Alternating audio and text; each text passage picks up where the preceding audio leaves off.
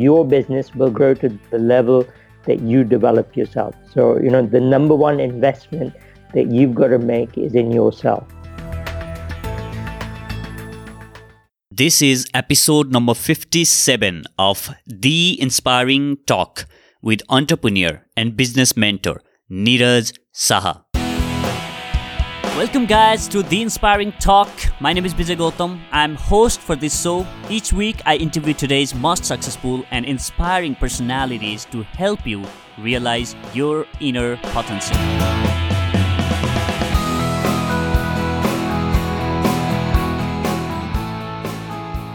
Welcome guys to yet another episode of the Inspiring Talk podcast with my guest for the day, Neeraj Shah.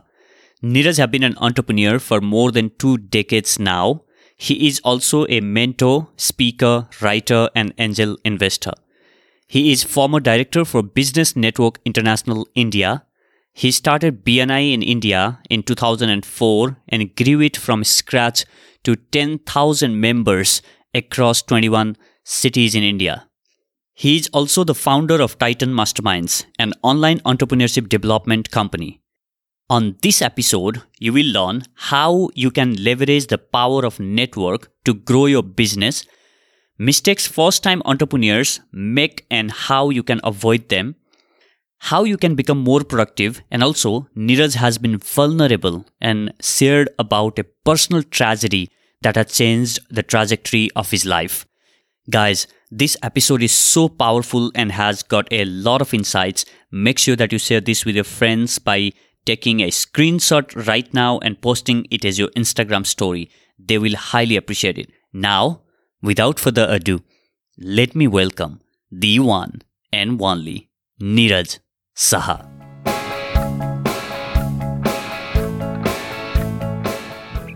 Welcome back inside this episode, guys. Neeraj Shah is in the house. Neeraj, thank you so much for joining.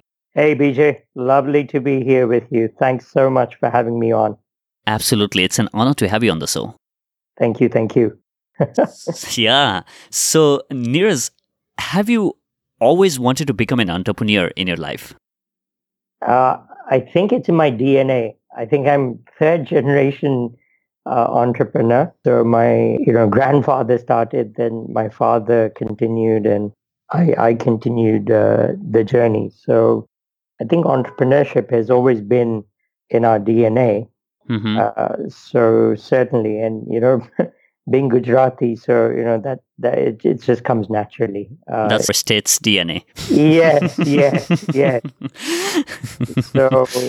yeah. So that I guess I never really thought about working elsewhere. Maybe just to learn the ropes a little bit, but not as a long-term strategy. Mm-hmm. It's always to be in business. And you are a third generation entrepreneur in your family, and you have a history of being entrepreneurs in your own family. So could you please share a bit about your family background and your origin story? Sure. So my grandfather left Gujarat in the early 1900s, and there was we were farmers, and there was a terrible drought. So they really had to look, outside. And at that time, I think there were new opportunities happening in Africa, particularly in Kenya. And the British were setting up a railroad that was going in from Mombasa right into where Lake Victoria, the source of the Nile is. And so this was an opportunity for my grandfather to actually get some work, and that's how he ended up in Africa. He kind of left to escape the drought and really be able to earn some money to be able to take care of his family.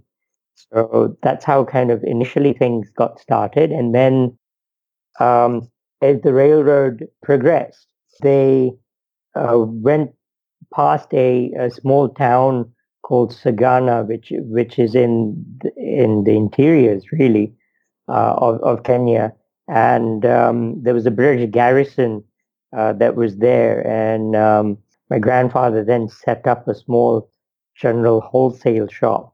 That's where he lived, and it's quite inspiring. He learn how to speak in English.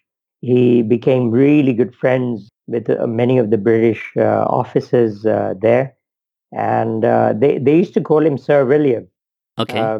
Because he was impeccable in his English, and, you know, he'd be dressed in his three-piece suit, and, you know, he did well. I mean, he really focused.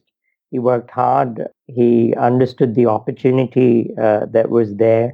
And, you know, he was able to grow that business, and starting from very humble background, because literally, initially, he wasn't being paid anything. He was just being paid a meal, you know, because initially he worked at a shop. They couldn't afford to pay any money, but they said, look, we'll give you 2 meals in a day. For someone to have started from that level, not know any English, then go on to become fluent in English, to be able to speak, to be able to read it, to be able to start his own business, quite inspiring. And then he did well, and he started then calling his brothers, older brothers, younger brothers, his father, his wife, and then, you know, the family kind of business then began to really grow. And we really got into the commodities business. So we started dealing in things like mung, dal, you know, things like that, rice, sugar, oil. And then we set up a number of different general trading stores in other parts of various small towns. And then eventually we came into Nairobi, which was the capital. And by that time, the business had been quite successful. In fact, so successful that we ended up buying, if you know, the Mehta family, the famous Mehta family in Mumbai, they actually were in Africa for some time. We ended up even buying their house, which was quite something. You know, at that it had its own orchard and badminton court and an 8-bedroom house. So, you know, in the, I don't know, early 40s, my grandfather was able to do that. I mean, he's quite a remarkable man. He went on to, you know, in the 50s, travel across Europe. I mean, he bought a Mercedes and traveled all around Europe. So, you know, I think he was a real pioneer. He was able to take risk. He was astute, and he did a lot of things that maybe his compatriots wouldn't have dared to do. I mean, he really was forward-looking in that way. So, you know, I certainly feel that kind of rubbed off on me. And, you know, it's interesting that typically all of us in terms of the family have made fortunes when we have left the country that we started in. So, you know, kind of my grandfather left India to make his fortune in Kenya. Then my father left Kenya to move to the UK. And then, you know, the whole, my sister, my mum and us, we all lived in the UK for some time, and kind of he expanded the business globally and really started to export into North America, Europe, Middle East. And, you know, at that time, you know, in the early 80s, it made sense to be in the UK, you know, because that was the kind of trading hub. And then, you know, I kind of completed the triangle, and, you know, I moved here to India. So where are you planning to send your son? No idea. No clue. But you know, that will be an interesting journey to see what will happen next there. I wouldn't be surprised if he ends up going somewhere else and making it big there. Yeah. Neeraj, it seems very interesting for me to listen the story about your grandfather, how your grandfather really set up the layout for your entrepreneurship, and your dad took on that and you took that on. So what is the most important entrepreneur's trait that you have acquired from your grandfather or your dad that you live by today? So I think two things, one from each, I would say. Okay. I think the family's always had some sort of pioneering spirit. So we've always ended up doing something new. And it's when we've done something new that we've ended up kind of making our fortune in inverted commas, you know. So, you know, my grandfather, you know, from farming, you know, to go into trading. And then, you know, my dad actually not only exports of commodities, but he also set up a plastics factory, mm-hmm. you know, something which we had no idea about, no experience in. And yet, you know, he was able to set that up, and he set my uncle up. And that went on to become a very big concern. At one point in time, unfortunately, we were processing close to almost 400 tons a month of plastics packaging. Mm-hmm. Not very environmentally friendly, unfortunately, but yeah. I guess we didn't know any better at that time. And then it's interesting that, you know, I came here to start something completely different again, which is BNI, a business network. Yeah. So I think that was one part, to be pioneering, to be able to see opportunity, to be able to see, okay, you know, that here is an opportunity where let's make the trend our friend. You know, we see this growing. We see this in the future, you know, growing. Mm-hmm. You know, so I think that's a trait that, you know, all successful entrepreneurs have. They're able to spot a particular trend. Yeah. And they're able to take that risk. They're able to believe in it and take the necessary action. But it's almost like they pick some product or service or whatever it is, but that seems to be on an upward spiral. So that, you know, as kind of the tide rises, you know, your ship rises with mm-hmm. it. So I think that's one part. I think the second part is having a genuine interest in people, you know, really connecting with people, because I think, you know, initially people buy people. It was interesting. When I moved here, you know, I knew one person. And imagine, I was looking to set up a network, and yet I only knew one person when I moved here, which was someone who'd supplied a packaging machine to one of our, you know, rice mills. Okay. But, you know, to take genuine interest in people and to actually just try and help, I think there needs to be a genuine interest and a generosity. Not everything has to be transactional. And I think it's surprising to know what happens next. I think when you take that genuine interest and you have that generosity, I think you become extremely attractive. And then I think people see that you're genuine, and people are then willing to help in whatever way that they can. And, you know, look, if you help someone, it's not always the case that they are going to be able to help you back. But that shouldn't stop you from helping someone. Yeah.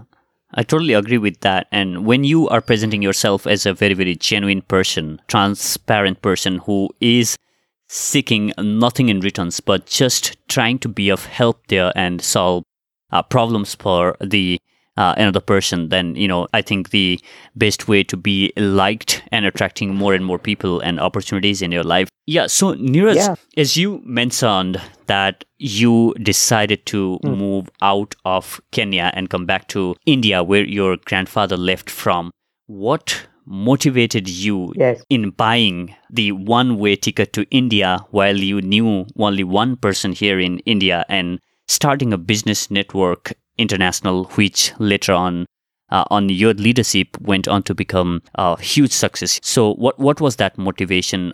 So to be really completely frank with you, mm-hmm. I would say it was tragedy. You know, something tragic happened in my life, and which made me just completely reassess everything. It made me reassess life. You know, it made me question, why am I here? You know, what am I supposed to do? You know, and to really understand that life is too short. You can't be living someone else's dream. To give a backstory, while I was back in Kenya and, you know, growing the family businesses that were there, I met the love of my life, got married. And then after 3 years, you know, we were leaving, we were working together, we were leaving the factory we just closed up. And then as we were kind of going on this particular road, we got ambushed. And there were, I don't know, 12, 13 armed men that opened fire on the car. And, you know, unfortunately, my wife passed away in that incident. I was lucky to be alive. There were maybe about 13 bullets that went through the car. Yeah. I mean, you know, if you saw the bullet holes, you'd actually wonder, you know, why I'm here. And you know, she died in my arms. So, you know, it was the most tragic situation that, you know, you could, you know, possibly be in. And, you know, I was absolutely heartbroken, you know, because this was like, you know, I had this little, fairy tale in my head that, you know, I will write about my princess, and I did. And then she actually came about in my life, and I thought we would live happily ever after. And then 3 years later, this happened, and it made me just question everything. And I think within 3 weeks, I left Kenya. I went back to the UK. I needed time off. I just traveled. I needed time for myself. I needed time to heal. I really needed time to think and come up with answers to the question, what is it that you want to do with your life? Because you're alive for a reason. You know, there's something that saved you. And, you know, you're here to do something bigger. You're not currently showing it. And what had happened was, when my wife's funeral, maybe a couple of thousand people would have come between the funeral and the prayer meeting. And, you know, it just amazed me that it wasn't someone famous, but so many people had come, you know, to pay their respects. And I think it was because she was someone who really had ended up helping people. I mean, she'd ended up helping so many people in so many different ways that we didn't even know about until this particular incident happened. And then people really came to honor her, to honor her memory. Although she was no more, but her memory was more alive than ever before. You know, like, so many people were remembering her. There's a wonderful guy called Jason Silva, and he talks about, you know, there are three kinds of deaths people go through. And he said the one death is that, you know, like, people forget you. And when, you know, like, you kind of, like, you die, you know, then if your memory dies, then you're really dead, you know. So here was someone who had transcended and gone on to another plane, and yet her memory kind of lived on.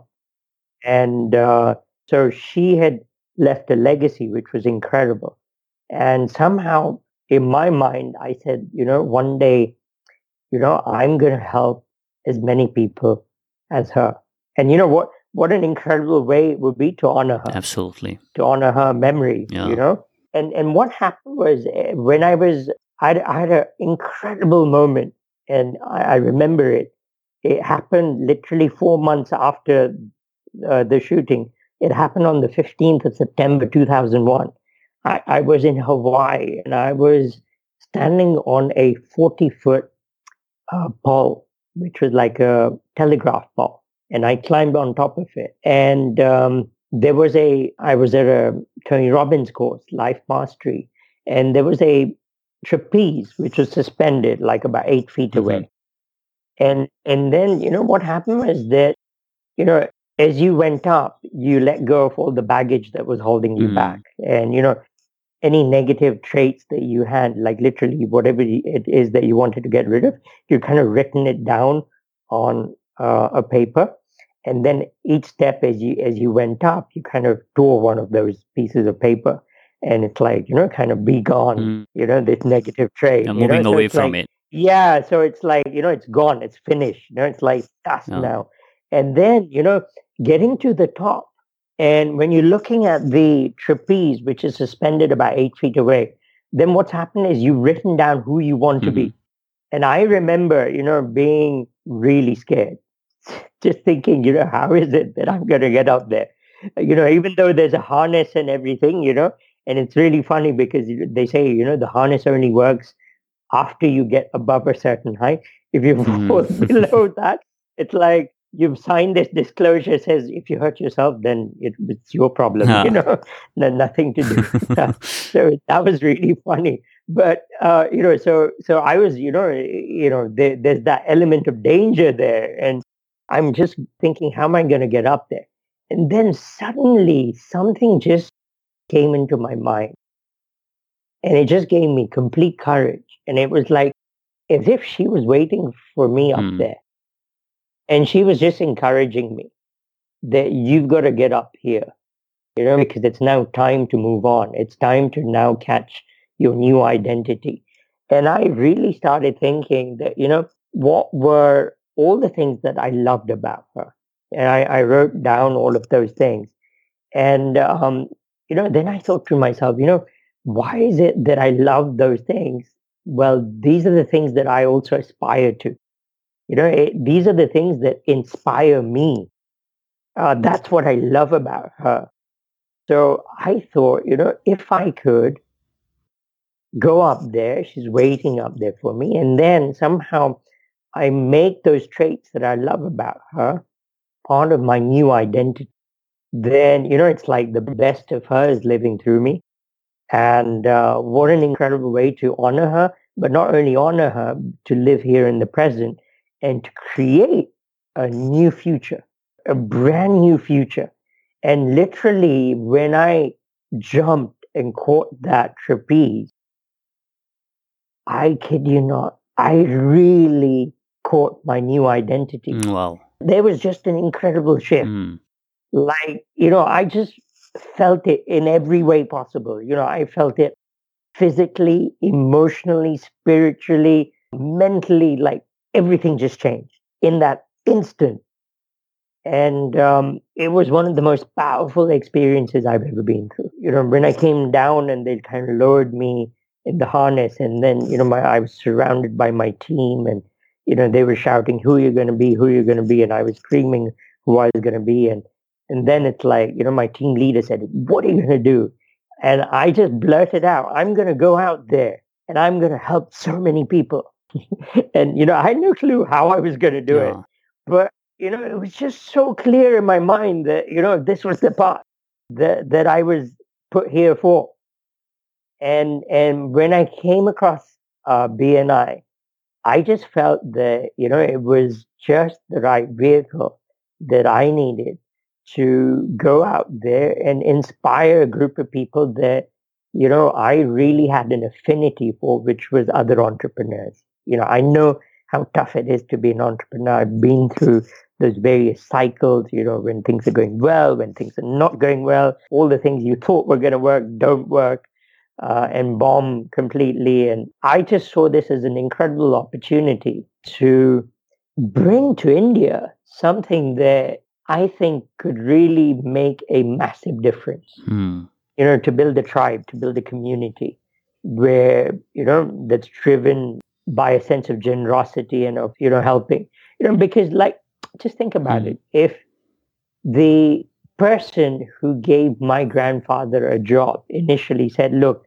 you know, I can't pay you, but, you know, this is how I can pay you, but I'm willing to give you that chance. As a result of that, you know, entire, you know, 2 or 3 generations changed. Absolutely. Changed. You know, so we don't know how we're going to end up impacting. And here I found that, you know, we could do this. And, you know, even if it meant that I would do it one person at a time, you know, I said, if I could just inspire people with this vision that, you know, we want to have 1 lakh people like this, you know, across India, really helping each other. And, you know, BNI has this tagline, you know, which is like, you know, give is gain. You know, it's about helping others. So it really resonated. And, you know, I kind of, I felt I was made for the BNI opportunity. And, you know, BNI was made for me and I was made for it. And, you know, here was, you know, the world's largest country with the largest group of, you know, entrepreneurs and, you know, to-be entrepreneurs and would-be entrepreneurs, you know, then this was the place I had to move. Yeah. And this was a great way to give back to my homeland. Yeah, absolutely. So thank you so much for being vulnerable and sharing your personal story. And I'm sure a lot of people listening to this right now who might be going through similar kind of challenges in their own life, get something out of this and learn something. And what a beautiful way it is to turn the grief that you have went into and the devastating situation that you have went in your life and turning into a blessing and paying tribute to the person whom you love the most. I absolutely loved the way you have transformed your life and how it has helped you find your own true calling and, turning that to gift something much bigger to the world in much better way and beautiful way. Thank you so much for that once again. Thank you, Bijay, for summarizing it in such a wonderful way. I think, two things I just want to say for anyone who's kind of struggling with any major difficulty, in their life. I don't know, someone had told me this quote when I was younger, and maybe this was when I was in college. And it had such an impact that literally I would write that quote on everyone's birthday cards. Like typically in college, you have a birthday card and, everyone writes on that birthday card. And I would know when they got to my birthday card, because what they would start doing is they would start reading and then they would start turning around the birthday card. Why? Because I would write that quote, in a spiral. So literally you had to, and I knew that you had got to my quote. And, typically everyone has, happy birthday and blah, blah, blah, But I just felt that this really helped me. And I thought if I could just, on someone's birthday, leave them with this one profound thing, then, that would be kind of a very positive thing. So I would write this, that, with pressure, coal turns into diamonds. The more intense the pressure, the bigger the diamond. So I'll just repeat that again, just in case people have missed that. With pressure, coal turns into diamonds. The more intense the pressure, the bigger the diamond. So, you may be in a point in your life right now where you just feel that, the pressure is too much. But, just hang in there. And, you never know, you're the diamond and you just can't see it yet. And it's only when we're put into these situations that our true nature, it gets polished and then we can shine. And the second thing is that it's so important, what meaning is it that you decide to give to any event in your life? It's so easy to label something as good or bad. And, particularly when it's something bad, because I think that's one of the things that can become a self-fulfilling prophecy. If we get so captivated by that negative thing, we can literally bring that negative thing into reality. It's the law of attraction working in a negative way. So it's so important that, anytime you're in that position, to really say, is this all it can mean? Could it mean something else?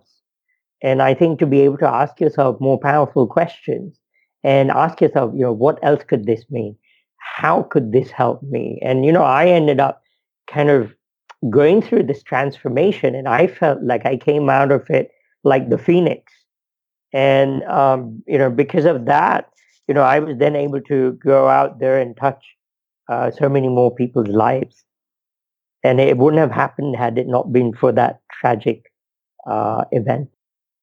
After the darkness, it's for a fact that there's going to be the light, or the, another beautiful day is awaiting you on the other side of the darkness. And the only thing that, we have to keep reminding ourselves is this darkness has to pass. And, what is the lesson that the universe is trying to give to me, and what lesson that I'm going to learn from this and what is going to be the next step, and how I'm going to move forward, rather than thinking of why it is happening to me, why only me. So it absolutely makes sense. So let's a bit switch gears to the work that you are doing currently. You work with a lot of smaller businesses, and you have helped a lot of them to grow their small scale business. And also one of the important things that you have done and you are expert at is leveraging the network in growing business. So how can the smaller businesses leverage the network, or where do they even start in the networking? And how can they leverage the power of network in growing their business? So I think what we've got to do is we've got to look at it in three different areas. Network is important, but I think don't just think of typically how people think of a network, because technology now has changed what it means to have a network. First of all, I mean, the work, especially in the last 2 years, because having dealt with 10,000 plus business owners when I built BNI India, I quickly understood, what made people successful, what made business owners not successful. And I really paid attention to those of them that were able to kind of get to 8-figure revenues, because this is what I wanted to help other BNI members do, which is to help them reach an 8-figure revenue in a year. So, how could we help them at least generate 1 crore? But then I found that actually it wasn't just networking that they were struggling with. They were just struggling with so many key fundamentals. And I think you've got to come at business like you're entering the Olympics. Now, I've had two cousins who've swam for Kenya in the Olympics.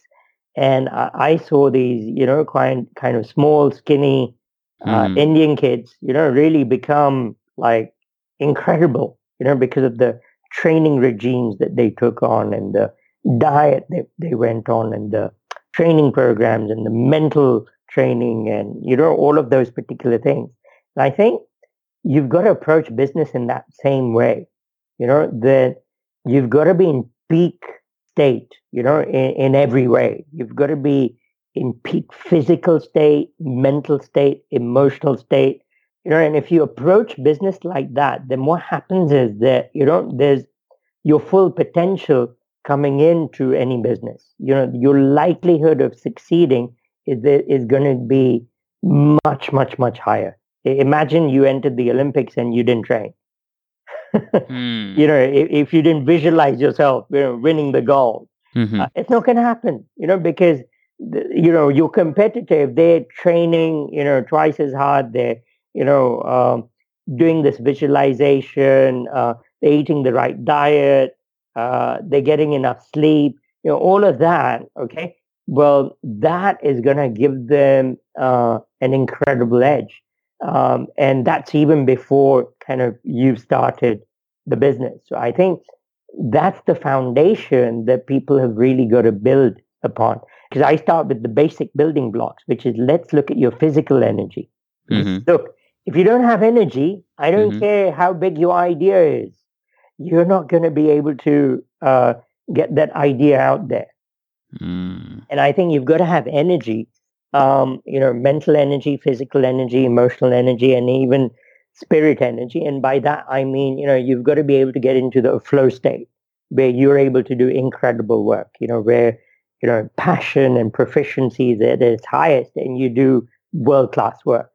And you're able to maximize energy in that particular way. Well, think of productivity. What is productivity? It's energy times time.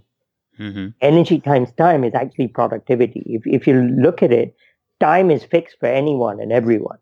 Each and every one of us have 24/7. True. Even if you're Mukesh Ambani, you can't let loose $1 billion and get an extra hour. Yeah. True. So then the only other thing that we have is energy. And if you're able to learn how to expand energy, at all these levels.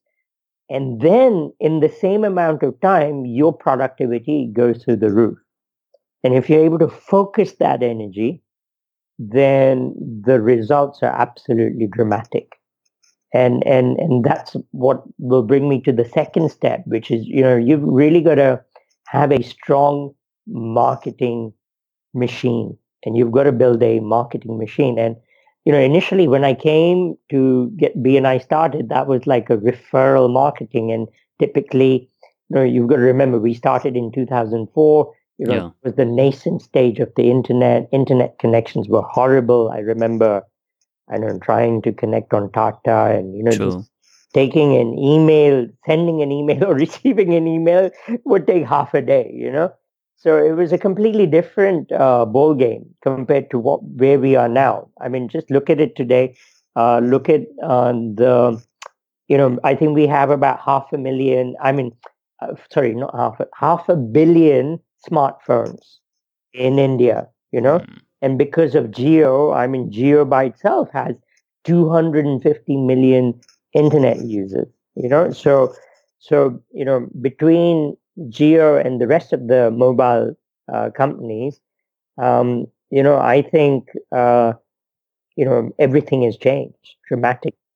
And I think if you're able to really build a marketing machine, then, you know, you can take your business to a whole new level. I think because of the internet, because of social media, because of search engine marketing, you know, all of those particular things, it gives you, you can really deploy guerrilla marketing tactics, which means that you don't have to spend a fortune and you can be up against the big boys. And because they don't understand these things, they can't move quickly. They're not nimble. You can have an edge over them and you can end up building a business very fast. I really love the way you brought in, you know, three different forms of energy and, you know, imbibing that in your day-to-day life, because at the end, you know, if you don't have energy then, and, you know, if you are not on the peak state of, you know, your mental energy, then you cannot get all of those things done. So one of those things that a lot of early starters or small businesses struggle is getting clarity on their business purpose. So what have you seen work the most for the people that you work with in terms of getting clarity on their business purpose? Any specific techniques or method that you'd like to share? So there's something that I do, and I have a 3-day initial course that I work to give people this foundation, because if I want to really talk about more advanced strategies, I'm not able to work with them unless they understand these basics. And these basics, while you and I may be considering them to be the basics and foundations, for many people out there, this is a whole new way of approaching business and life. So, you know, I really work. And on day 2, we do a very powerful visioning exercise. And the thing is that it's so important to get out of logic and get into emotion. And we really just, you know, we put you in a very powerful situation where I'm kind of firing away. I put you in peak state first, you know, so I help you get your physiology in a peak state. I play powerful music. I'm asking you very powerful questions. And, you know, I've been working typically by that time a day and a half on you to kind of get you to this particular place. And then, you know, I say, okay, you have this magic wand in your hand, and we get everyone to take out their pen and wave the magic wand, you know, which is their pen, you know, and say that, okay. Yeah, so can people listening to this try themselves, you know, this exercise? Yeah, they can. If you have some of the music and, you know, someone guiding you, it becomes even more, you know, powerful, you know, because then I kind of say, okay, you know, we're going to write the future, and we're going to write the future as if it's already happened. And we're going to write the future as if we cannot fail. So, you know, that's the kind of mindset that people are in. And then, you know, I kind of start this powerful music and I start asking these powerful questions, and then they have to write. And what happens is that I get them to write really fast, because I'm asking these questions really fast. And then what happens is there's a point in time where what happens is that your logical mind just shuts down. And your spirit, it goes into flow. And literally, you can't stop writing. It's like, something else is moving the pen. For some people, this is like the most, people are literally in tears. They can't stop crying. And half the room are just in absolute ecstasy, like when we finish with this, because it's like they've never given themselves permission to think this big. They've never allowed their brilliance to shine, and then suddenly they kind of read this. And then we do a very powerful closed eye process where I guide them through what they've written, and we get them to really bring that to life. I use these NLP techniques, and we're able to really kind of make it a vivid movie, like as if it's happened. And then, we kind of lock that in.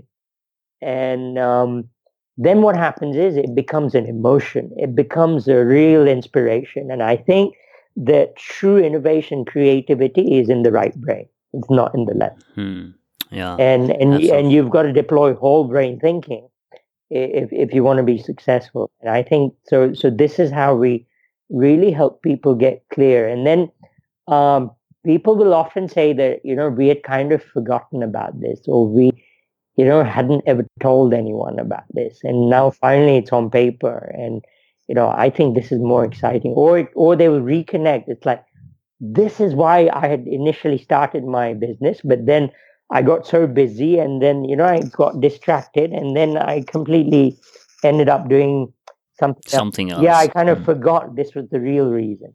And then they reconnect with that purpose, the business takes on a whole new meaning. The point of attraction that they're now at, it just goes to a whole new level. They're able to attract the right clients. They're able to attract the right team members. The wrong team members leave. The wrong suppliers leave. The right suppliers appear. And suddenly everything, changes. If you change, everything changes.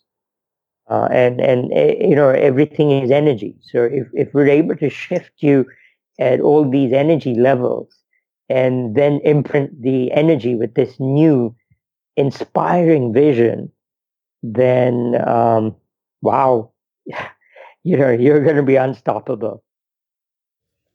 Yeah.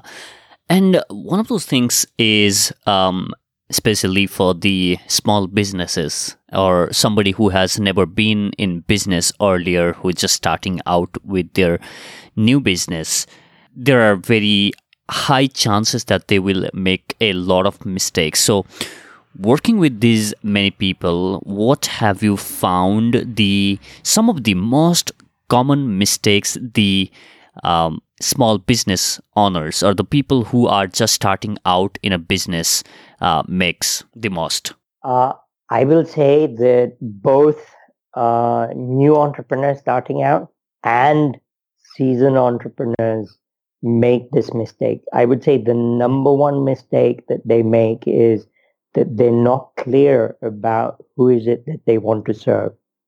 Because if they get super clear about, everyone has this ideal client, the one that they wish they had. The avatar. Yeah, the 100 more of, I think it's so important that you get clear about who is it that you're serving, and, not worry too much initially about the product or service. In the sense, don't fall in love with the avatar, the ideal client avatar, the ideal client, and, create products or services that will serve them. Really understand what their pains, frustrations are, what their goals and aspirations are. And then what happens is build a business model around that. If you do that, then, there's just no stopping you. You will be successful from day one, pretty much. you have had access to amazing mentors in your own life, such as Robin Sharma, and you yourself are a mentor to a lot of entrepreneurs. So what role has mentors played in shaping your life, and what would you suggest to business owners or entrepreneurs to look at in a person before they consider him or her as their mentor? I would say that I'm here because of my mentors. I'm standing on shoulders of giants.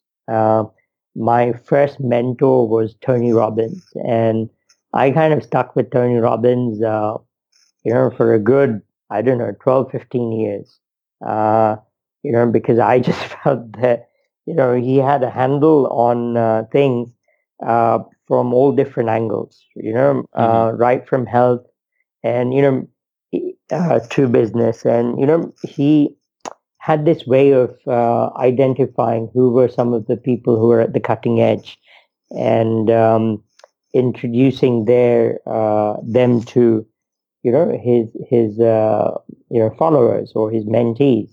So, everything that I've been able to do, I've been able to shortcut the time it's taken me because of my mentors.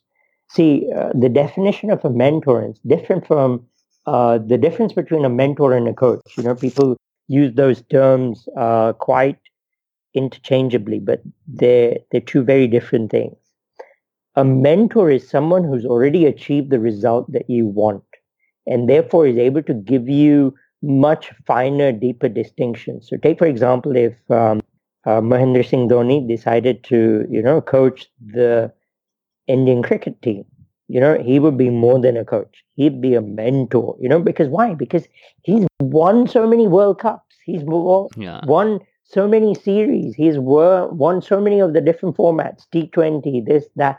He's been in those situations where you were in the last over, on the last ball. In one case, we were batting, and on the other case, we were bowling, and then, how did you decide what to do and under such intense pressure? Now, that's a different level of distinction that you're able to get from, rather than someone who's a coach who's sitting on the sidelines, who's not been in that situation. So I think that's a big distinction, and I think when you're looking at mentors, and I think, you should look at mentors in terms of, you should have mentors for many different sorts of things, right from health. I have dietitians, I have exercise mentors, I have marketing mentors, I have visioning mentors, I have energy mentors. So I think you've got to identify and, always be upgrading your life. Always be looking, I have a fund that I put together, and, I work with my financial planner. And, I would say in the last 15 years, I would have spent nothing less than 1.65 crores with my mentors. So I'm where I am. I'm able to get the kind of results I'm able to get because I've always looked for people who are the best. And I've identified that, what do I, where's my business at right now? Or, whichever area that I want to focus on. And then, who do I really admire out there? And, who would I want to be like? And then actually just go directly, to those people and learn from them. Initially I couldn't afford, to pay such high costs. So, whatever I could afford, if I could afford the book, then I, went for the book. Then from books, I graduated to tapes. From tapes, I graduated to one-day seminars. From one-day seminars, I graduated to 3-day, to 10-day, to I spent, 2 weeks, I spent 4 weeks with a guy who's a specialist in energy and how the mind works. And I spent 50,000 pounds with him. Mm. Pretty much you almost have a one-to-one. I mean, there were only 7 of us. Yeah. And people will say, that's nuts. I'm like, hang on, I know whenever I'm spending any amount of money that, minimum that I'm going to get is 10x, if not 100x. Absolutely. Agreed. So, I think you're crazy if you don't have a mentor. If you want to expand in any area of your life, just pick one, wherever you're hurting the most, pick that and say, okay, I'm going to, turn this around, and find someone who, you admire, that you look up to, who's walking the talk, who's getting results for people like yourselves, who's willing to share, and go and learn from them. I love to bring this topic about mentors again and again in this podcast. And the reason that I do is I can't stress enough in making people understand the power of having a mentor. Everything is available there on internet, right? Mm. Today, you can learn everything on internet. There is nothing that's not available on internet, but the information that you are going to get on internet is not something structured. That's not something that's going to get you from A to B quicker. So you could be spending decades learning about the same thing, which having a mentor, somebody, as you mentioned, who has already done and accomplished in their life, can take you in a month or maybe 2, right? So that's where the price come into play, and it's, as you mentioned, it's totally worth the price. And you would be making much more if even if we talk in terms of business or on the returns of investments, Tom. Else, and you will be transforming your life having those kind of mentors on different areas of your life. So I would just underline that, typically, particularly for business owners, entrepreneurs, their business is going to grow to the level that they grow themselves.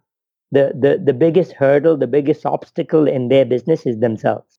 I love that. And your business is going to grow to the level you grow yourself. So if you haven't done any education since you left school or college, oh my God. And I doubt, anyone listening to this kind of podcast, are not going to be the kind of, people that have stopped learning, But, I just can't stress this enough that, your business will grow to the level that you develop yourself. So, the number one investment that you've got to make is in yourself. Remember, guys, Neeraj has already said that 3 times. Your business is going to grow only to the level that you grow. Such a powerful quote. So, Neeraj, what is the number one or maybe the best piece of entrepreneurial advice that you have ever received?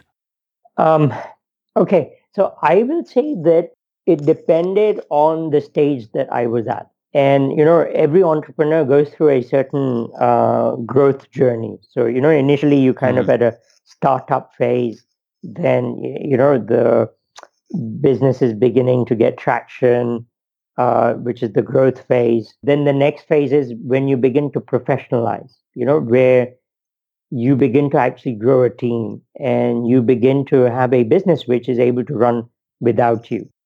So, there are many different levels that they are in business. And I think, depending on where you are currently, I think there's different, parts of advice that are there. So, initially when you're at the startup phase, I think you've got to get the MVP. You've got to focus on the MVP, which is the minimum viable product. You've got to get the product to market fit right. You've got to identify, okay, who is it that I want to serve? What is the problem that they have? And how is this product or service going to solve that problem? in the most elegant and effective way. I think if you have that, then initially you're able to get that business going, and you'll be able to even grow by word of mouth. Okay. Then the next part is, now you have that clarity, that, yeah, there is good market fit. So now you want to scale up. And I think in that growth stage, you've got to focus on building a marketing machine.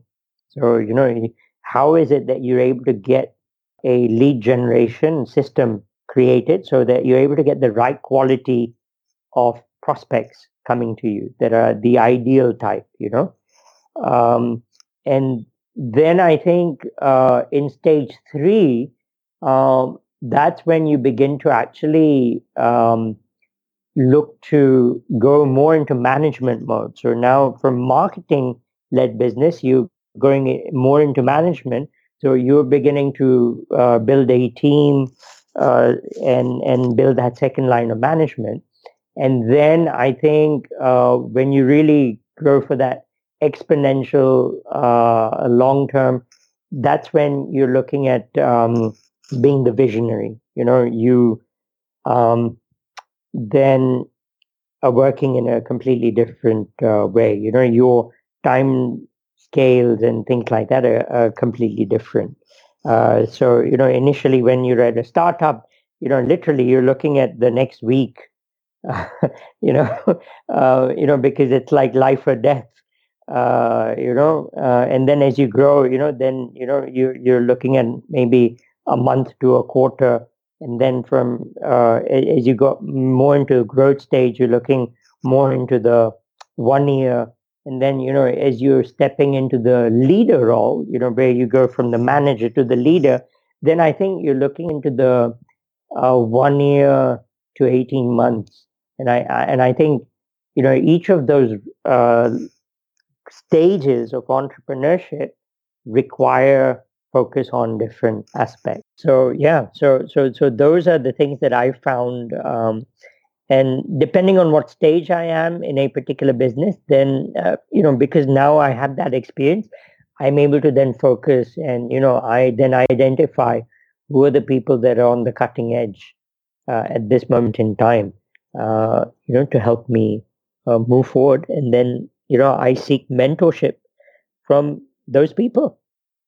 So if you have to pick, let's say, or maybe suggest to people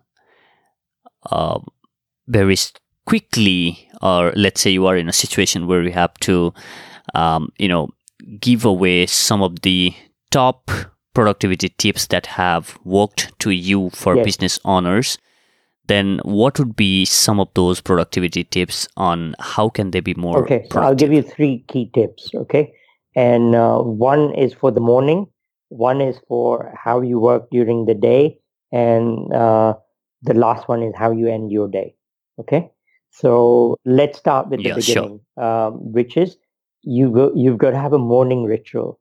And it's so important that, the 4 levels of energy that we talked about, physical energy, mental energy, emotional energy, and spirit energy, that you have a morning ritual which encompasses all those 4. Okay? So then what happens is you start out in peak state, peak physical state. Mentally, you've done some visualization.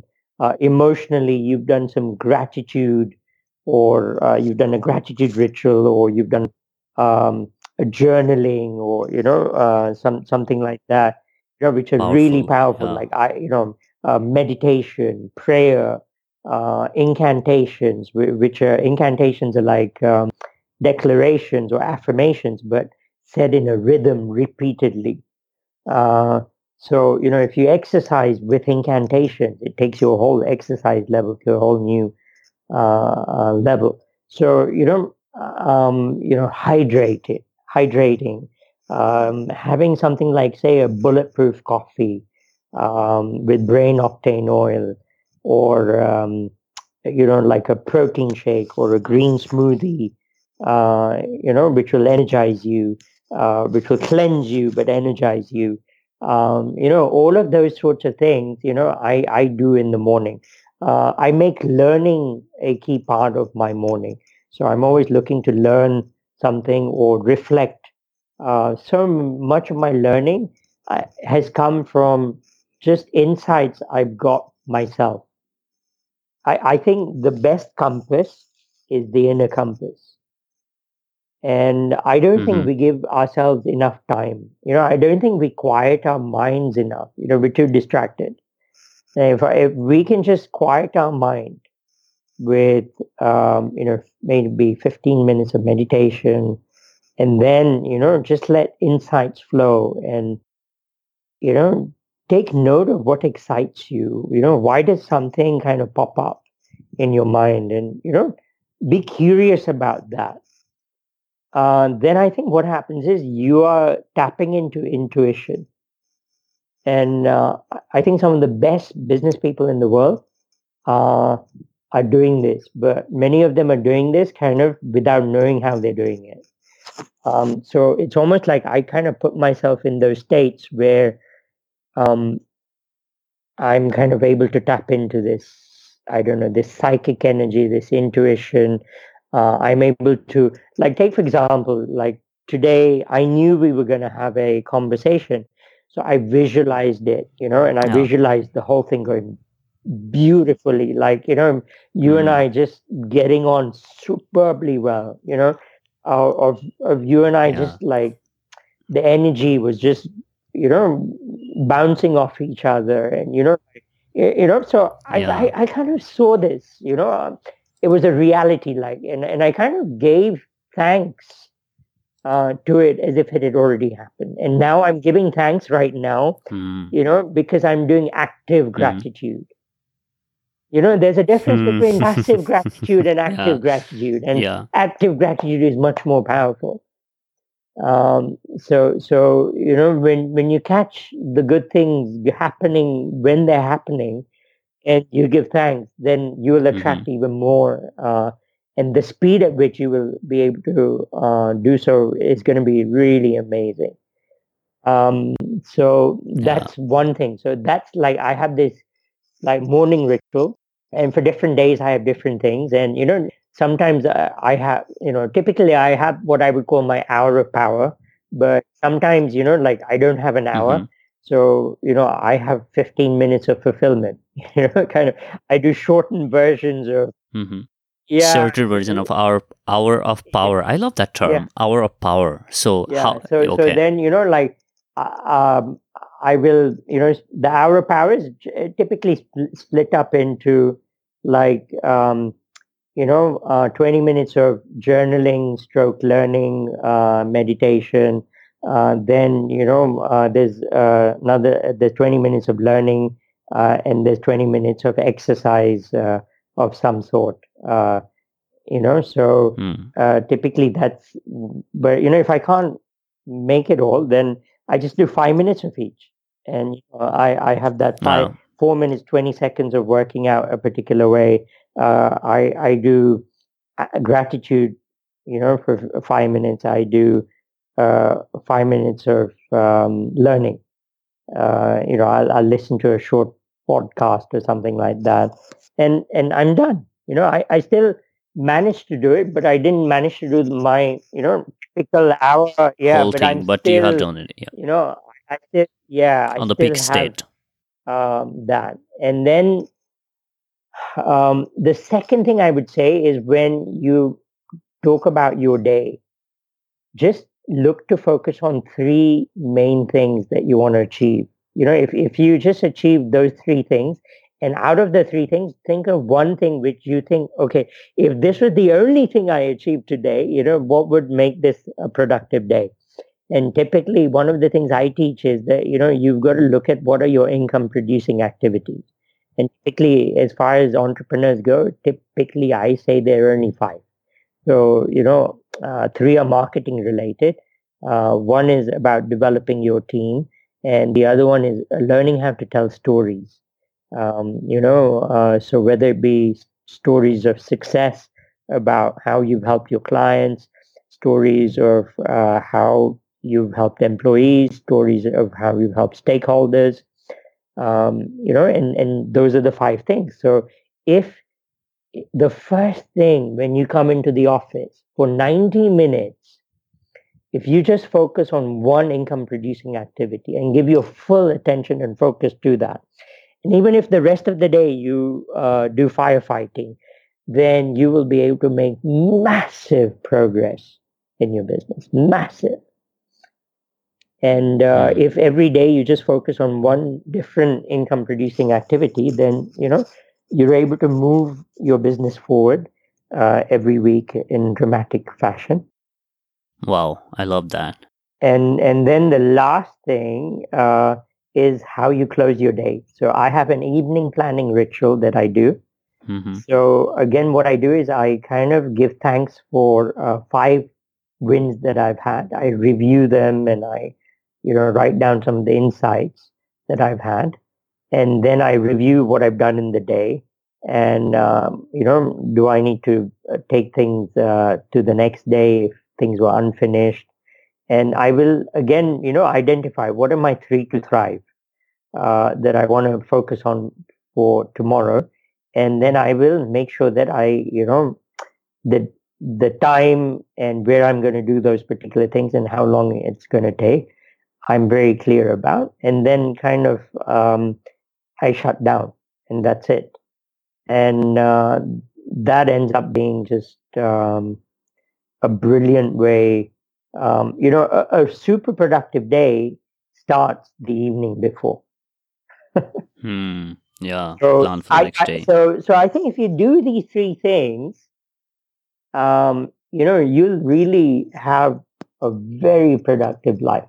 Well, loved the way you walked us into the different habit of yours in becoming more productive. And I'm sure it is going to be helpful for people listening out there.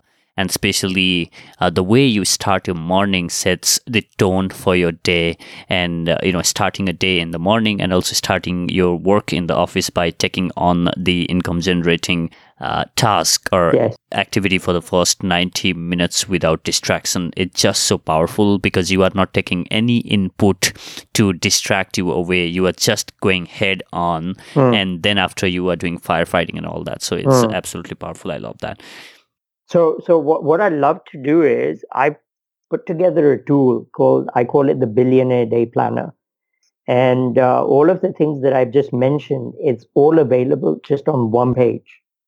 Wow. So I'd be happy, to share that with your readers and listeners. I will share a link, with you, and then, people are able to get that as a download. Guys, I'll link that up on the show notes of this episode, or simply you can tap on the description of this episode and you will find that link. So make sure that you either check the description or go on the show notes page of this episode. Neeraj, if you have to advise the business owners or maybe share some of the important lessons that you have learned in your own life about business, or maybe something that you wish you could have learned early on or when you were just starting out on a business that you'd like to give on to people listening to this podcast. So, I think you've got to be very clear about what your key strengths are. Every one of us has superpowers, and don't worry about your weaknesses. I often hear, people say, oh, these are my weaknesses and, I want to learn how to get better. And I think there's a certain place that you can take that. But what I would say is that, look, there's probably some other strength that you have. Focus on that. Make it a core competency of yours and see how you can deploy that in serving the people that you've decided to serve, so whoever you've decided is your ideal client, how can you deploy your superpower to help them, to, to transform them, to help make their world better, to help them succeed in some way or the other? Then I think, you've got a recipe for your lifelong success. And I think, do that thing that you're passionate about, that is meaningful for you, and in the process, enjoy the journey. And I think if you do that, I think you won in life, big time. So, I wish I'd known that earlier. And, that's the one thing that I would tell, everyone. Amazing, Neeraj. Now it's time for the enlightening round. Neeraj, you inspire a lot of people through your mentorship and through the different talks that you give and the different conferences and events. Mm. What inspires you to do everything that you do? So I think I mentioned this earlier, it's really the legacy that my wife, Sheetal, left, and how I was able to transform that and take on those particular qualities to look to, help others. And I just identified that, entrepreneurship was my key strength. I'm a great teacher and a mentor, and that if I could go out there and help the business community, the small business community particularly, then, that would be exactly, the sweet spot. It'd be a win-win-win situation for everyone. So, that's what really, she inspired me. Then I looked within and I was able to find these superpowers that I had. I brought them to fruition. I, found mentors to help me polish them up. And here we are, making the world a better place. So which one daily habit do you believe has been game changer for you in your success journey? So I think what I shared with you in the 3 steps of the Billionaire Day Planner. Yeah, sure. I think that's an absolute game changer, not only for me, but anyone of my mentees who's applied it. They've just seen huge shift. Because if I can change your day-to-day life, then I can change the entire trajectory of your life. Mm. And if I can give you a tool which changes it, then, if you think about it, your smartphone, the last 3 years, most people have had a smartphone. And that one tool has ended up changing major habits of ours. So I think, it's to find a tool like that. And I think for me, this has been the tool that has really helped. And I'm excited to share that with your listeners. Could you share a book or maybe 2 that you have recently been influenced by or maybe found very, very useful in business? I will say that there are 2. One is a book and one is a course. Okay. So, because I don't think they've written a book, but they have a course about it.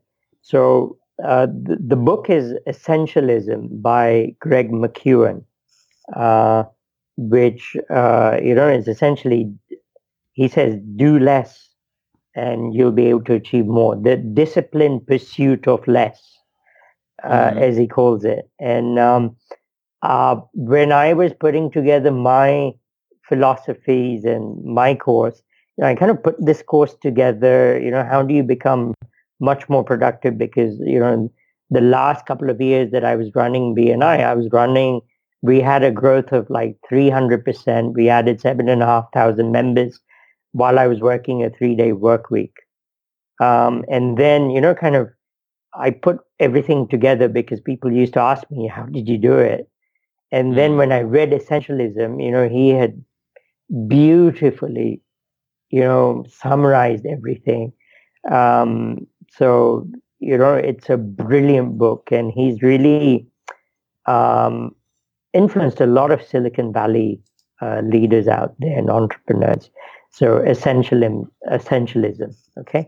The other, the course, I would say, is the Life Book course by John and Missy Butcher, because then I have heard you're able to see that. Life across all the different compartments and categories, and they split up life into 12 key categories, and business is just one of them. And it's brilliant. The first 5 are things that you can work by yourself. You don't need anyone else. The next 3 are relationship-based. So, you know, you look at your relationship with your spouse, then your immediate family, then your friends, then you look at your business, then you look at finances, and then you look at your overall life vision. And they essentially help, the course helps you put together what they call a life book, which is, you know, what would be your vision for each and every part of these 12 categories. And it's just brilliant. I love it. Really inspiring. And I think it will give entrepreneurs a very balanced perspective, you know, because John's gone on, he's had a company which has got $1 billion plus of sales. So, you know, he's super successful in business, but I would say he's super successful in life. He has the most incredible relationship with his wife, with his children, you know, he's traveled the world, the kind of amazing art that he does, the kind of home that he's created, the kind of community he's created, the kind of things that they do. So all of those sorts of things, I mean, that couple really inspires me. And then lastly, I would say the Code of the Extraordinary Mind, a friend and mentor, Vishen Lakhiani. You know, so I'm on his mentorship program, The Leap, and I attend a number of his events, and I've had him over for some of the events that we've had. So, you know, he's just incredible. Amazing. So could you share some online tool or app that you use on a regular basis that has helped you maybe in becoming better organized or maybe disciplined or things like that? Yes, absolutely. So this is my go-to productivity app.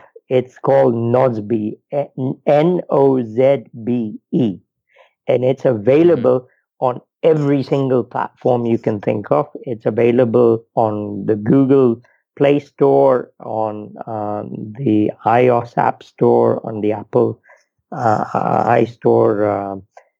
It's available on for the phone, for the laptop, for the desktop. It is just amazing. So I use that to pretty much plan my life.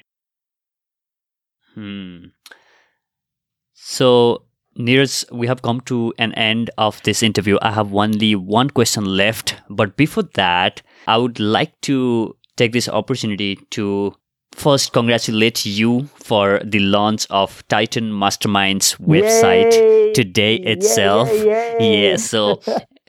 and it's the perfect time that we're having this conversation. So would you like to quickly share with my listeners what Titan Masterminds is all about and the kind of work that you are doing in this mastermind group, and how can people reach out to you and maybe be part of this mastermind group that you are opening with a bang on, and you know with a lot of excitement? Yes, absolutely. So as I said, you know, we're here to help entrepreneurs build a 8-figure per month business while working 15 to 20 hours less per week. You know, I want to help people to win at business and succeed at life. And we want to build a tribe, a global tribe of 1 million entrepreneurs that are united by this way of doing things and generosity, and who want to co-create, you know, and bring in their superpowers to help each other. That's what I want to do. And the best way to get in touch and to understand more about what we do is, you know, visit our brand new website, titanmastermind.com. And you'll get to understand a lot more about what we do. I have an incredible blog. I do videos every week. I do a blog every week. So, and with your help, we will also do a podcast. Absolutely. I would love to get your podcast up and running. Because we have now so many success stories that I would want to interview across so many different industries of how people, got to their 8-figure, revenues. And, so you'll be able to learn about that. So we also have a 3-day program called the Titan Profit Accelerator, which gives you the foundation of what you need to have, some of the things that I've shared with today. And then I have the Titan Multiplier program, which is more I work in a group mentoring session over 12 months, where I help you build your marketing funnel, help you automate it, help you build an incredible sales process and sales system that is able to work without you, help you build your second line of management, and then really build an exponential organization, which is able to have a 10x growth in 5 years. So those are the kind of things that we do. You'll learn more. There's a brilliant growth assessment that we have on the website. So it's on the homepage, and it's free, and you'll get an idea of where your current business is and which areas you're doing well in and which areas you would probably need help. And then reach out to us. I have webinars, I have seminars as well, where you can then learn more and get involved. Guys, make sure you get in touch with Neeraj. I'll list the website on the show notes page, and every single resource that we have discussed on this episode at show notes page at theinspiringtalk.com/5757. Right. So Neeraj, here's the last question for you. Yes. So imagine that you are standing on a stage on a very, very big stadium, and this stadium is the biggest one that has ever been built in the history of the world.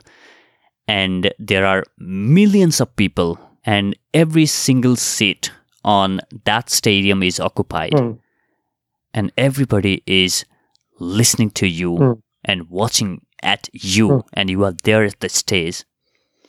And you were given only 1 minute of the time to share the most important lesson that you have learned in your life.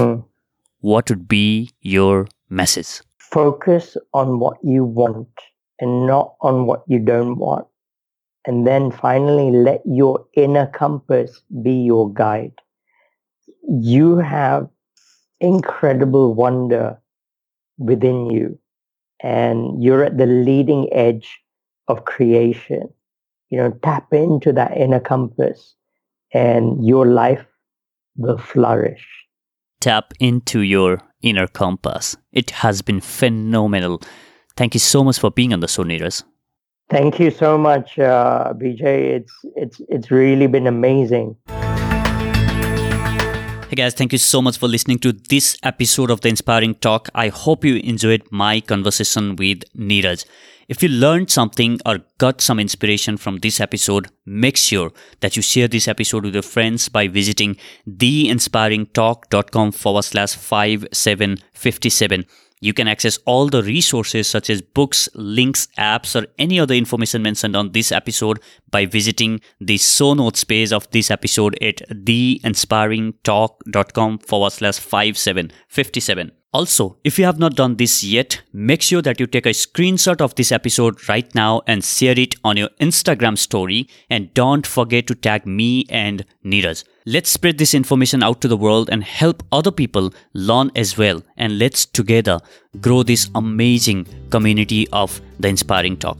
And finally, as Neeraj said, even if you are going through tough phase in your life, there is a lesson that life is trying to teach us. Always remember, there is a bright day on the other side of the dark night. Thank you so much for listening. I'll catch you in the next. Now, go out there and do something inspiring.